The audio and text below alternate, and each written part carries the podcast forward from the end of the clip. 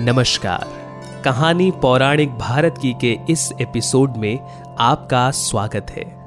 मेरा नाम है अखिल और अपने इस चैनल के ज़रिए मेरी कोशिश है कि आप तक, आपके परिवार तक और खास तौर पर आपके बच्चों को पौराणिक भारत से जुड़ी कहानियों के बारे में पता चले।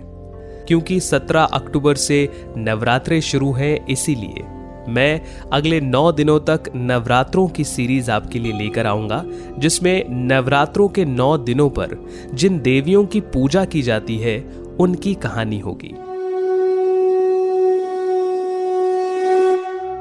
और अब मैं आपको बताता हूँ कि नवरात्रे के तीसरे दिन माँ चंद्र घंटा के स्वरूप की पूजा होती है।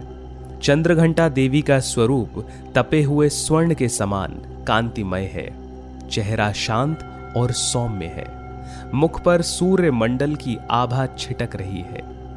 माता के सिर पर अर्ध चंद्रमा मंदिर के घंटे के आकार में सुशोभित हो रहा है, जिसके कारण देवी का नाम चंद्र घंटा हो गया।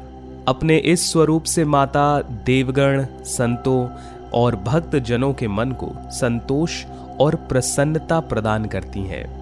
माँ चंद्रघंटा अपने प्रिय वाहन सिंह पर आरूढ़ होकर अपने दसों हाथों में खड़ग, तलवार, ढाल, गदा, पाश, त्रिशूल, चक्र, धनुष भरे हुए तरकश लिए मंद मंद मुस्कुरा रही होती हैं।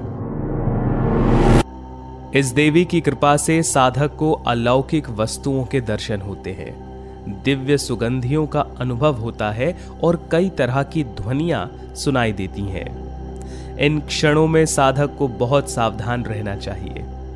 इस देवी की आराधना से साधक में वीरता, निर्भयता के साथ साथ सौम्यता और विनम्रता का विकास होता है।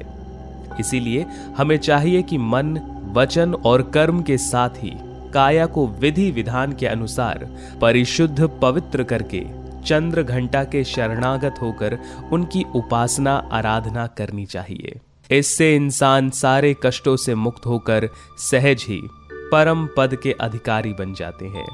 ये देवी कल्याणकारी है। माँ चंद्रघंटा की पूजा करने से जातक के सभी पाप नष्ट हो जाते हैं और जन्म जन्म का डर समाप्त हो जाता है। माँ चंद्रघंटा की कोई कहानी तो नहीं है, लेकिन ये माँ का एक स्वरूप है।